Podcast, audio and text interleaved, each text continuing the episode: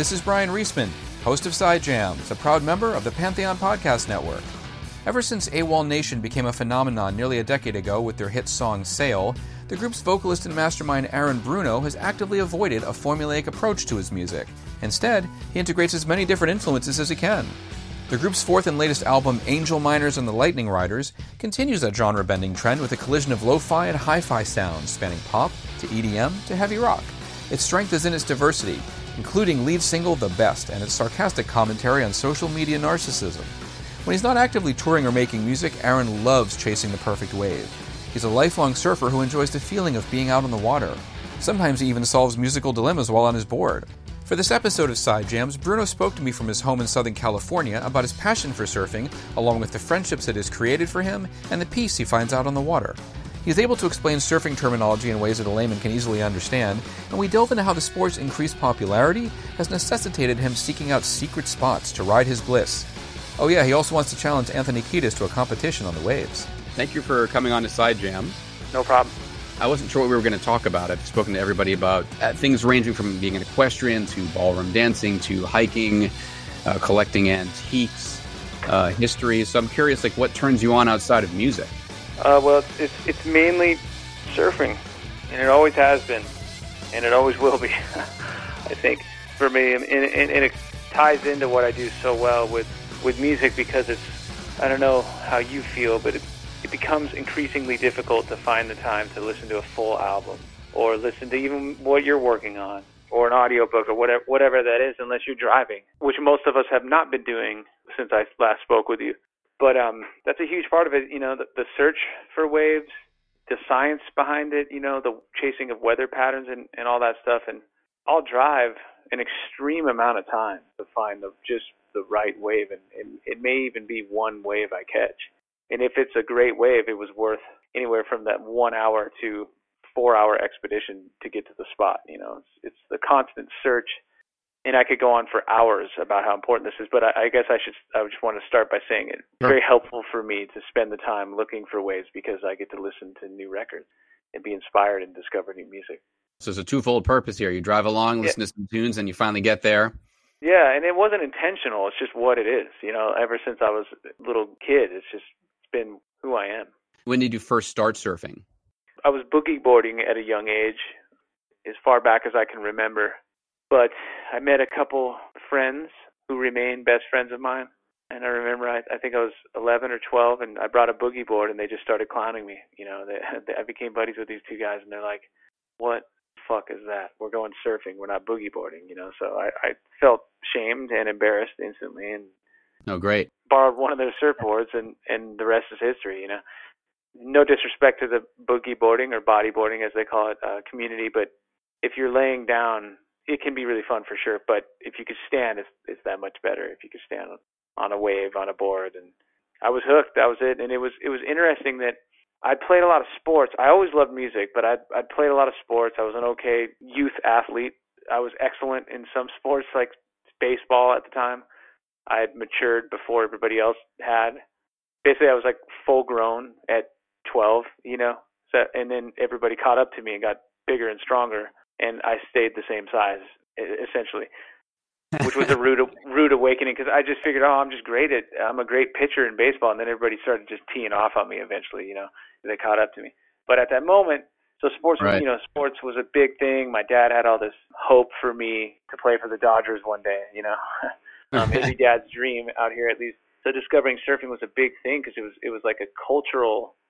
Surfing is supposed to be slightly rebellious. You know, it's become definitely extremely mainstream and it's a huge, huge industry, of course. But at the time, this is late 80s, early 90s, it was rare to find someone who surfed. So with that, I discovered a whole new world of music as well because my buddies who surf were listening to more punk rock and, and underground music and indie rock and and uh alternative well what was alternative back then you know the rise of Jane's Addiction and a bunch of other really cool bands so I was presented with a situation, I think socially, where I was thinking, man, it's not very cool to me to be into sports, because then I was like considered a jock, and my surfer buddies were like, oh, you wanna, you wanna go practice your cute sports while we're gonna actually go surf waves. So that's a fork in the road right then. I'm like, I know which way I'm going. I'm obviously going to surf. Why would I spend my summer playing summer league baseball? No way. You know that you're off school, but they want you to go practice and be part of this team thing. You know. And uh, by the way, at this point in my life as an adult, I, I love watching sports. Love baseball, football, and basketball. But um, yeah, I played baseball when I was in little league. Yeah, you know, I was a pitcher I, I, actually. Yeah, so I didn't. So I had an 18 strikeout game in seventh grade. That's like wow. If you do the math, there was only seven innings, so there was only three batters I didn't strike out. I was just, I was just nice. in the zone, or maybe that team just sucked. Looking back, but either way, that's my claim to fame. I had a knuckleball, the whole deal, and um, yeah, I was presented with a with with a fork in the road, and I, I went left, of course, and surfed. And then with surfing, again, times have changed a lot, for sure uh, a lot of athletes play music, and but back then it was it was sort of frowned upon to you know you couldn't be a good athlete and also have a rad band with credibility. That just didn't happen. You know, so back then I put the cleats on the shelf, if you will, right. and um, surfed and practiced my guitar more and started bands, and I just felt like what I wanted to do, and and thank God I went that way. It's funny the way you're describing surfing back then because it sounds like people getting tattoos. Like back then, you didn't get that many people with tattoos, and then all of a sudden, Motley Crue and a few bands and, and athletes started to make it more popular. Even after Motley Crue, I mean, when Motley Crue got tattoos and stuff, that that that was still underground compared to what tattoos are just common now. You know what I mean? Right. Yeah. Yeah. Um, I guess there's a, a parallel there, and there's there's some sort of um, comparison to be drawn for sure. But yeah, I, I mean, I knew in my high school, and I didn't grow up far away from the beach. I was 30 a 30 minute drive to get to the beach. It was, it was only like I think 11 miles to the ocean, but there's this mountainous canyon that you had to travel from where I live to get to the ocean. And I live in that mountain now, in the middle of it. I grew up in the pretty boring, safe suburbs. And it would be a lot cooler if I said I grew up in the city and was around punk rock and art, but so many bands came out of the suburbs, whether they want to admit it or not. Punk rock was a suburban thing, really. Oh, and I think more in California probably than maybe in New York. Definitely, definitely. So I, I mean, I was always escaping the, what I deemed to be slightly boring. Right. Um, I mean, think about what I mean. I'm sure it's the same for you. Growing up back then was a lot different than it is now. Just even think about the restaurants that are available in your hometown now that weren't there growing. I remember when there was a Chili's in Westlake. That was mind blowing for me. You know, oh, there's a Chili's. Cool. That was like the hangout spot. You know, now the only Chili's I'll see is the to go one in the airport. And by the way, sometimes that's the best option by far, depending on which airport you're at. But um, yeah. So yeah, you know, I just I, I, the second the bell rung, I went surfing. That was it. And there have been moments where I've had to make decisions along my journey and career uh, where I had to choose music over good waves and, and missed out on some some great waves. And I remember all those days. I remember all those stories, which were obviously exaggerated by my friends, I'm sure. But um, as a result, my career has led to probably more freedom than your typical job. So therefore, I'd like to think I'm making up for some of those sessions I didn't get to experience, you know, with with my loose schedule. For you, what is it about finding that perfect wave? What's so important about that? It's mostly the feeling and the accomplishment and the journey because in order to find the perfect way there's never going to be a perfect wave really. You're always searching for the best wave of your life. In fact, I was having this discussion with a, a long-term surf buddy of mine and the question was asked, "Do you think you've caught the best wave of your life yet?" I didn't know the answer. Like if someone asked, "Have you written your best song yet?" I hope not. You know, maybe I've written my biggest song, but I don't know if I've written my best song. You know, and say with surfing, maybe I've written my biggest wave, but I'm not certain I've I've written the very best wave ever. To go a full circle, I said no. I don't think I've written my best wave because I'm improving each. See, the thing about surfing is with age, you get better at knowing where to be and which waves to not go on. So when you're learning, you just go on everything. You see a wave, ah, I'm going to go, just go on that, and you just kind of flail around because you need to get the experience of riding waves, wave time. So you know, it's really frustrating for a beginner because it's one thing to catch, to be able to catch a wave. Okay, check, I can catch waves. I can stand on my feet. Check. Right, right. Uh, it's the next thing to deal with. Well, finding waves, that's a whole other thing. And then once you find the waves, how do you get one of them? when it's competitive and everybody wants that rush. I've really spent so much of my adult years searching our whole coast to find spots that weren't as crowded. And I can't quite speak on what I've found because that would defeat the whole purpose of it. But I'd much rather surf a mediocre wave with no one around than uh, than a really good wave uh, with a whole crowd. But as far as to, to answer your question, what a perfect wave to me is, there's so many different shapes and sizes of what that could be defined as for sure. But the ultimate goal is to get inside the barrel, also known as getting barreled or tubed. So when the wave breaks and is hollow inside, if you could ride inside that thing and be fully covered and fully immersed in this really once in a lifetime wave because you know that's the beautiful thing about waves is they only come once in a whole lifetime. They don't repeat. You can see waves that are similar but they're always going to be slightly different. You know with wave machines and wave pools that that's that's a different thing. That's that's a machine man made deal you know. But as far as it's controlled just, yeah. Yeah just the raw natural aspect it's so cool because that's that one wave or you know you may be out there and a swell is dying. You know, every every swell dies. Just, such is life, right? You know, there's so there's so many metaphors to be drawn from surfing that we always talk about. You know, and you know, so let, you may catch the last set wave, last wave of the last set of that swell. For example, that afternoon, and then it gets dark, and the next morning it's like a quarter the size. But the ultimate goal is to get barreled and be inside the tube for as long as possible, whether that's one second all the way. You know, some guys get like 10 second barrels, really good guys. My longest barrel in my head is like six seconds, but it probably was only two and a half because it seems like an eternity when you're in there and the sound and everything. But it feels really safe in there. It's it's this incredible thing that I feel so sad that other people won't experience. There's nothing like it. Honestly, I I, I got to tell you, if I had to choose sex or getting barreled, I probably would choose getting barreled.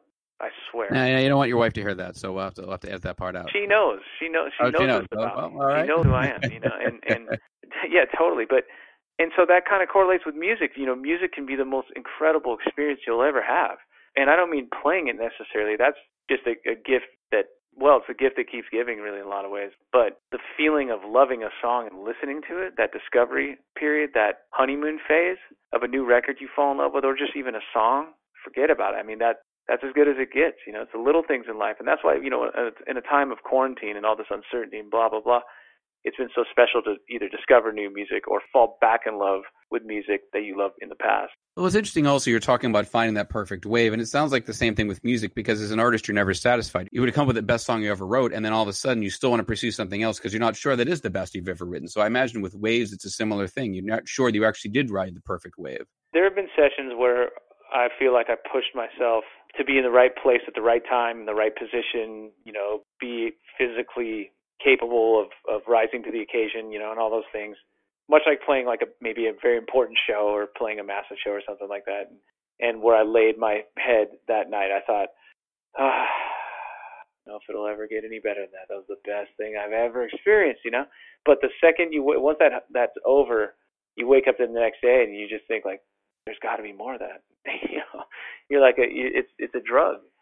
As I've gotten older, I must tell you though, I have I've become much less um, desperate to surf just for the sake of going surfing. You know, um, where when I was younger, it was just part of my routine. Like I have to surf, I have to surf.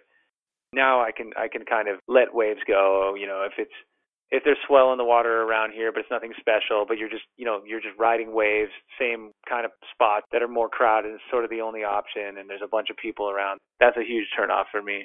You don't want to be around a lot of other surfers because they get competitive. It's not really like such a team spirit, maybe the way it was a couple decades ago or three decades ago. Well, yeah, it's, and it's just like music. It'd be like if you're a guitar center or some spot, and there are all these rad guitars to play and everybody just grabbed them and were playing them. You couldn't help but be judgmental. First of all, one guy would play the worst song. Like, what if a guy's playing a Three Doors Down song or something? You're like, get him out of here. He shouldn't be allowed to touch this guitar, you know. And then another guy grabs and plays Zeppelin. You're like, okay, fine, right on, playing the Zeppelin song, but they're playing it poorly. You know, there's all these different things that add up to it. Or, or someone's playing a Metallica song but improperly or in the wrong tuning, and then you're judging them for that. Like that happens too when you're surfing. You see guys and girls take waves and you go, ah, oh, that wave was a beautiful wave was just brutally wasted by that person. And you can't help but feel this weird competitive, almost protective spirit about the whole thing as well.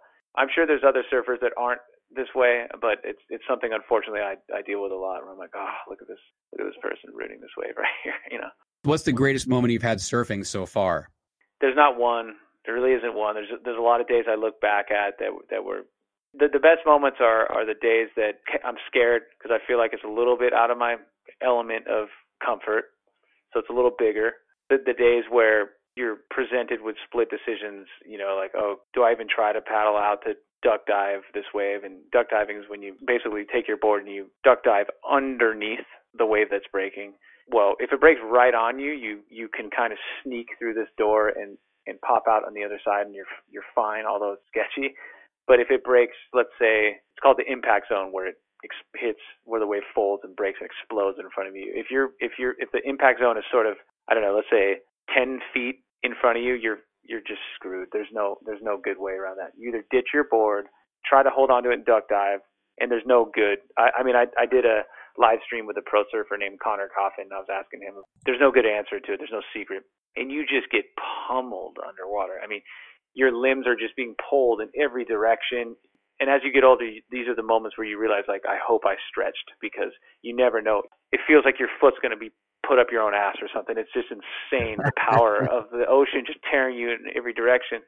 And, and sometimes you're breathing. Well, you're not breathing. You're holding your breath so long, and you just have to stay calm because if you panic, that's when you can't hold your breath as long, you know. So I try to go limp and like cover my head as best as I can and find my way to the surface eventually. But those days where I'm scared and then I get a good wave within this chaos, those are the days I feel like I've I've progressed, I've pushed myself, and there was an incredible result if I ended up getting a barrel that day per se. There's also days where you're alone. If you if you're lucky enough to find a, a good day alone, that could be an ex- incredibly spiritual experience. Your phone's nowhere near you. Although a lot of people have their little waterproof watches out there now. I love throwing my phone in the back of the car, you know, and paddling out there. There are also days that you get to share essentially utopia with a best friend. So you'll see photos of like it looks like Baja back in the day in, in the 70s or 60s, and guys just surfing waves together I mean, there's a scene in Endless Summer, the original Bruce Brown film, where right, yeah. um, they discover a wave called Cape St. Francis in South Africa, very close to Jeffreys Bay. That's basically, well, arguably one of the most perfect waves ever documented in history. As time went on, it was revealed that this place rarely broke like this, but that would be the closest thing to a perfect wave. It's not big at all. This this day is actually just very mellow and good that would be the closest thing to um, any sort of documented perfect wave or perfect day with with only like three or four buddies surfing it together. If you catch this great wave, you you know it's just you and God who experienced it, right? But yeah, your friends aren't going to believe you. You're like, I'm telling you, I caught this wave. This is what happened. I threw myself into the thing. Blah blah blah. And they're like, sure, dude. You know, but if they see it, it happened. You know. what are your pre-surfing rituals like? You know, stretching, warming up, and how much time? You can't just jump into the water you can't. But the problem with that is you want to be prepared. So I, I if I'm I stretch every day because I've I've like have a few lower back issues from actually from touring and, and shows and falling from stage dives and stuff. Occupational and, uh, hazard. Yeah, definitely. Uh, actually, I never in AWOL I've never touched the ground from my own personal stage dive. That was a goal of mine when we started this thing. Never happened. It happened a lot at other band shows and like doing stupid shit, but I've never I've never hit the ground except when a security guard didn't catch me as I was thrown from from the crowd. Ouch! It's like in the gap, so that I don't count that as falling because that's the, in the gap. You know what I mean? Anyways, uh, I I try to stretch in the morning first thing, and then so once I get there, I'm ready to go because you know your heart starts pounding. If you're seeing good waves, anything can happen, man. You know you could be like, oh my gosh, it's perfect out there, and then the second you hit the water, the wind changes. If I would have been here just 30 minutes ago, I could have had, like you said, the wave of my life or that perfect wave. You're always searching for it. Things can change. It's so devastating when that happens. I'm a pretty excitable person and fairly emotional, so I could definitely show up and and it'll be you know the wind will be offshore, for example, which means it's blowing from the land into the ocean. So when a wave goes to break, the wind is blowing fighting against the wave itself. So when it ends up breaking right. at the last minute, it's more hollow because of the wind. Okay. That's the that's good wind or glass or when it's glassy, that's great. You don't want onshore wind where it's blowing from the ocean in because then as the wave goes to break, it kind of crumbles and the surface is kind of junky and rougher for your board to navigate through, if that makes sense. So a lot of times you'll have a window of offshore wind or glassiness for that matter, and you know it's only going to last a certain amount of time. So you want to do your stretching earlier. So when you get there, you could just suit up and paddle out rather than like, all right, I'm going to sip on my coffee, do my little ritual and stuff, and then get out there sometimes you could do it obviously because you know it's not going to make a difference. But I'm kind of like when I get there, I put my suit on, Um, one of my mentors growing up, this guy who took us surfing when we were kids, he would always put his leash on at the car. And I, I was like, that's crazy, man. You putting your leash on here, you're not going to walk down. And he's like, always be ready. Put my leash on here. I'm going to run out there and surf, you know? And that stuck with me. To each his own, of course. There's no, there's no right thing, but right. once I get there, I'm, I'm ready to party, you know? You're talking about the leash that's attached to your ankle and connecting you to the surfboard. Yeah, you know it's it's funny because both times interviewed for this and for Grammy, you've been you've been very laid back. So I want to see excitable, Aaron. I want to see you like uh, on the waves, like. yeah, I mean, you know, that's the trust me. I can't tell you how many times I've been uh I've let down fans when they meet me. You know, in like a meet and greet or something where they go, "Wow, you're really mellow. I expected you to be basically insane." I'm like, "Well." You, would you, would you rather I said hello in a screaming vocal in your face right now? You know? What's your mental state like when you're out in the waves rather than on land? And has it ever helped you come up with an idea for a song? Being out there? yeah, definitely. I, I've actually paddled in when I've had ideas to songs, or I've just concentrated to remember this idea it's usually not a brand new idea as much as it is a solution to a song. Like maybe I'll have a part of a song I'm working on, like a bridge section that I don't necessarily have vocals or a melody for, and it'll come to me in the water. And then I uh, either cut my session short because it wasn't that good anyways out there, and it was just time to go, or um, I just do my best to try to remember it and drill it into my head. And then if it's gone and I lose it, maybe it just wasn't that good to begin with you know, I come up with a lot of writing ideas, and I, I, mean, I jam with some friends in the '90s. I always have little riffs in my head, or I have story yeah. ideas. I write down dreams. You got to remember, it's kind of tough because like if you have a musical idea in your head and you're like walking through a noisy airport or something, oh yeah, you have to make sure you find a place and you want to record it and not look like a crazy person while while you're doing it. You're yeah, uh, definitely, definitely. Are there any films that you recommend that people check out as far as the sport goes? Well, just just the classic Endless Summer. I mean, it's pretty hokey for sure. Surf films kind of would get would get a bit hokey back then, um, but it breaks down a more simple time of surfing in some ways, and um, you get to see cool waves and you get to see these guys riding longboards, much bigger boards, and riding really well and smooth. And I failed to mention that longboarding is a really cool thing too. So while chasing bigger waves and hollow waves and, and more radical waves, um, okay. that can be exhilarating and exciting. But the flip side is riding a really big longboard, a traditional longboard, um, in smaller, more mellow waves can also be fun as well. It's like the difference between listening to, you know, like an aggressive rock record or a heavy metal record and then you're having a glass of wine with with your lady or whatever, and you put on an acoustic album or a classical album or something like that. Because I, you know, I love all music, so I'm the same way with surfing. I never understand the guys that just shortboard because right. they just feel this need, and that gets into more of like the jock bro kind of culture mentality, which is which definitely is a turn turn off. You know. Um, how do you see yourself as different, being different than other surfers? I don't know. I, I I have a you know a handful of buddies that I'm still friends with that I grew up surfing with that I that we probably wouldn't still be friends if it weren't for surfing keeping us together. Yeah. I would say that something I that feels common with all of us is that we don't feel the need to surf the any of the popular spots necessarily. You know, they they become you know so overpopulated that they can just have it. You know, and, and so we'll try to find our own our own zone but it's frustrating. Sometimes the only option is to paddle out with way too many guys, and that's not good for the soul either. But then when you're out there, it's this weird thing. Surfing's supposed to be this zen, awesome deal, but you have to be competitive, otherwise you just won't get waves. So you find yourself scrapping around with people um, in order to catch a wave, and that's that's not necessarily a healthy place either. And, and I don't like when I go there, but I, I do definitely. Um, I, I think I've been known to snake a few people here and there when when it was necessary. and I've been snaked many, many times. That's the other thing is coming up, especially in the 90s, where violence was much more common. There were a lot. There was a lot more localism back then, so we would surf these spots right. where you get these guys, you know, these salty characters that were older that would come and just beat us up or key our cars or wax our windshields. Those were real things we dealt with. You know, that would. Well, what was what was that all about? I don't understand that. Well, you know, I mean, if you find a wave, if you love a wave and you live there and you surf there every day, it's understandable that you get frustrated when a bunch of people from out of town come in to surf your wave. It's basically that mentality.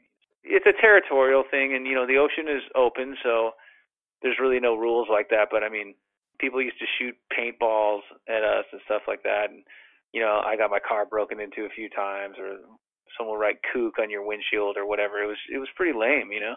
On the flip side, now everywhere is super crowded and it's hard to get waves. So you know I guess part of me is glad that I experienced that because it toughened me up a little bit to deal with stuff and not take stuff so personally in some ways. But um, the competitor in me, you know, when, when I have to get out there and actually catch waves, I, you know, I'm not afraid to stick my nose in there and get a wave because, you know, otherwise you're just going to be sitting there forever.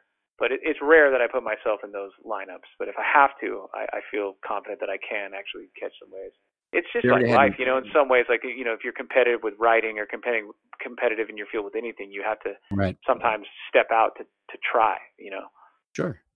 Well, have you have you had any scary moments out in on the ocean? Have any any Jaws moments? Nope, no Jaws moments. Just watched Jaws the other day for the first time in my whole life because Really? I, re- I refused to watch it. Um, just refused to watch it For good reason when you were a kid, but, but traumatized you. Yeah, even now I was like, "Ah, I don't want to watch this, and my wife wanted to see it. And it's just, it's just one of the best films ever made. So it's just so stoked to see it. But um, luckily, I mean, it was still horrifying to me. But no, I haven't had any Jaws moments. Um, the scary stuff has been, uh, you know, little injuries here or there, or other people's board. That's the other thing is, if people get so heated up when other surfers don't know the kind of unspoken rules of whose turn it is or who has the inside or the right of the wave. So if someone drops in on you that maybe is less experienced and it's a critical section of the wave, maybe it's more hollow or faster, their board could irresponsibly and accidentally hit you in the face or get a fin gash your arm or whatever Ouch. it is. So that that's why people get a little bit especially in Hawaii and in pipeline and really popular spots, people get really aggro because they have to uh, kind of defend the whole system of it all because it's dangerous. Now, do you have any advice for like people who are want to surf or up and coming surfers? It's just too much trouble. Just don't do it. That's funny. I would say, you know, f- find your own spot. Don't fall into the trap of going to the, the spots that are just promoted by Surfline and stuff like that. You know, it's it's probably better to find your own little peak, and that way you'll have more opportunities to get better and learn how to stand up and actually catch waves rather than you know kind of being stuck. Have you ever surfed in competition? Never, never, never, never. Would you want to? No, no way. I mean, I, w- I would like to compete against other like maybe singers, you know, or something that are similar skill level to me. That'd be kind of fun. There's a few people I see surfing. You know, I'd love to challenge Anthony Kiedis to a one-on-one competition. Excellent. Maybe, maybe he'll hear this and he'll he'll, he'll I, I feel on. I, I feel confident that I beat him, and that's why I'd like to. Uh, that's why I'd like to take him on. But there's some there's some guys that are really good. You know, like uh, Jack Johnson is a pro surfer. Um, there's some guys that are really good for sure. But I could take Kiedis down for sure. so, are you going to be you going to be hitting the waves this summer? Do you think quarantine's going to affect surfing very much at all this year? No, you can surf now again. I was just reading the forecast for the summer, just on a on a straight up nature level. Uh, that it's looking like it's gonna be a smaller summer than usual, so that's kind of a bummer. But the summer, I kind of kick back, and you know, I, I have a few good days here and there. I'm more of a winter surfer guy, so December, January, February are the are the best months of of my life each year, unless I'm on tour. And that's Which- fun too. Well, there you go. I guess the last question I have is, what kind of a board do you ride? I have so many different kinds for different occasions. It's it's kind of like a a golf bag. You know, you you wouldn't take your driver to putt. You know, so if you show up, if I know it's small, I'll bring a long board because it's easier to catch small waves on a long board, and there's like more of a uh, mellow vibe with that. And then if it's bigger, or the condi- uh, the shape is powerful enough, there's a certain kind of short board I ride. And then if it's a little bit bigger than that, there's a step up board I have that uh, is a step up from my regular shortboard to hand to handle the paddling around. Like when it's bigger, you need more board to paddle better, basically. So if your board's too small, it's really hard to catch a big wave. Does your wife ever watch you surf? Yeah, she goes. When we were first dating, she was much more interested in watching me, and now she, I, I, I'll do something rad, or like I'll look back to see if she saw it, and she's obviously not looking at all. She's playing with the dogs, you know. well, that's the way it goes sometimes. Yeah, so, well, thanks, man. I appreciate your time again. yeah, no problem. It's good to talk to you again. Yeah, and hopefully we'll see you out on tour maybe uh, 2021 at this point. Yeah, to- yeah, totally. You're to have more time to surf, I guess, and, and, and make some more yeah. music, hopefully. Yeah, I got I got plans. All right, dude. All right, man. Have a great summer. You too. All Take right. care. That wraps up this latest episode of Side Jams. Please join me for the next installment, which will be coming soon. The tunes used in this episode are from Fox and the Law, and I licensed them through AudioSocket. As always, thank you very much for listening.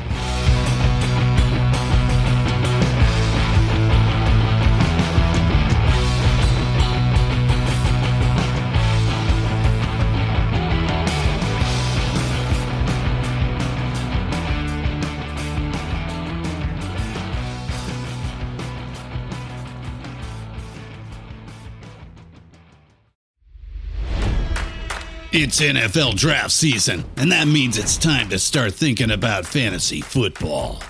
FantasyPoints.com features industry leading experts and prognosticators using proprietary hand charted data to help you score more fantasy points. FantasyPoints.com is the place to go for whatever kind of fantasy football you play. Whether you play fantasy football, daily fantasy sports, or do a little bit of everything, Fantasy Points has the meticulously researched content to guide you to victory. And why wait for the fall? Fantasy Points also covers the new spring football league, the UFL. Join the guru, John Hansen, Scott Barrett, Joe Dolan, and other massive names in the fantasy football universe with an exclusive offer. Use code Pantheon for 15% off any fantasy points package, including the all in package, with access to every article, tool, and data nugget that Fantasy Points has to offer. That's fantasypoints.com and code Pantheon for 15% off at Fantasy Points. Fantasypoints.com. Code Pantheon. Score more fantasy points.